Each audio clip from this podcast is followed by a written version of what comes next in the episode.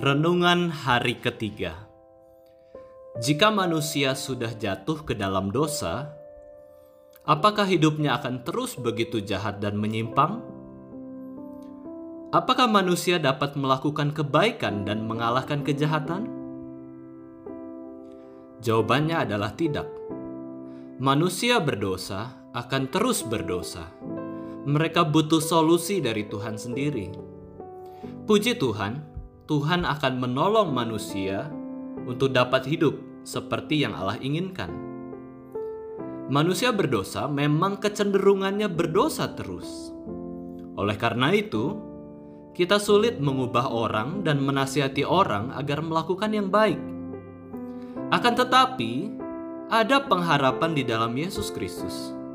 Manusia berdosa dapat dilahirkan kembali di dalam Allah Supaya apa?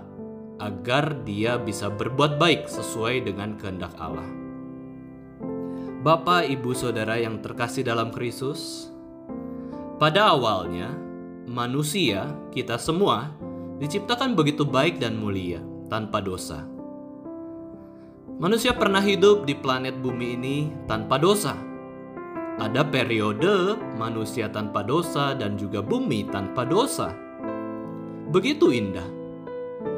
Natur manusia begitu baik, tanpa dosa. Allah mengatakan bahwa segala yang diciptakannya itu begitu baik, sangat baik. Hanya saja ada peristiwa di mana manusia jatuh ke dalam dosa. Kejadian 3 menceritakan kisah kejatuhan Adam dan Hawa ke dalam dosa. Kisah tersebut bukanlah simbol. Kisah itu bukanlah mitos Kisah itu bukanlah cerita hayalan, tetapi kisah kejatuhan ke dalam dosa ini betul-betul terjadi dalam sejarah. Adam dan Hawa sudah tidak taat firman Allah. Oleh karena itu, semua keturunan Adam dan Hawa juga sudah jatuh ke dalam dosa. Saya dan Bapak Ibu Saudara sekalian semua adalah keturunan Adam dan Hawa, maka kita semua sudah berdosa. Ibarat sebatang pohon apel memiliki banyak buah apel yang lezat. Kenapa? Itu karena pohon apel itu memang lezat. Pohon yang baik pasti mengeluarkan buah yang baik juga. Pohon yang buruk akan mengeluarkan buah yang buruk. Demikian juga umat manusia, karena ada hubungan dengan orang tua pertama kita, yaitu Adam dan Hawa kita berbagi natur dosa juga dengan mereka. Hari ini kita merenungkan kebobrokan manusia, kebobrokan. Natur kita telah rusak dan telah berdosa. Kita ini apel yang busuk, bukan apel yang segar. Bukan hanya itu, kebobrokan kita itu menyeluruh atau total. Maksudnya apa?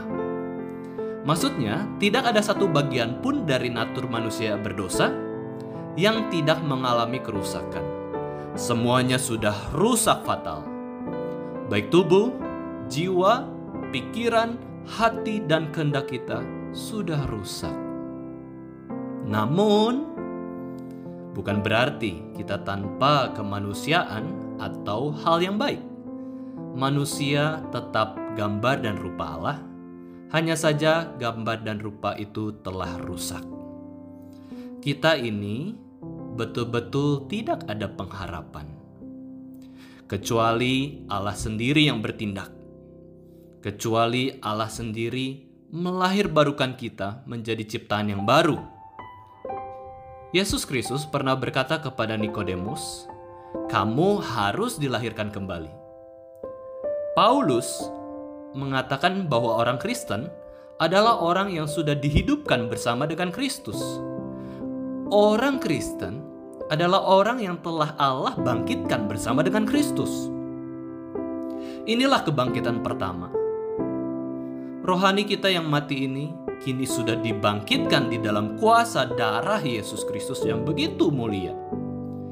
Sukacita ini begitu tak terkatakan. Sukacita ini bahkan melebihi sukacita Maria dan Marta ketika Lazarus saudara mereka itu dibangkitkan oleh Yesus dari kematian. Oh, sungguh sukacita yang begitu besar. Kita semua sudah jatuh ke dalam dosa. Memang hal itu begitu menyedihkan, tetapi ini fakta.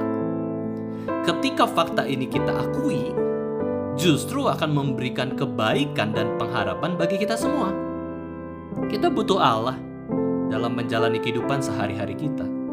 Apalagi di tengah-tengah pandemi COVID-19 yang begitu rumit. Kita butuh pertolongan Allah. Kita butuh kekuatan dari Allah. Kita butuh pertumbuhan rohani dan perubahan cara pandang dalam menghadapi situasi yang sulit dan menakutkan ini.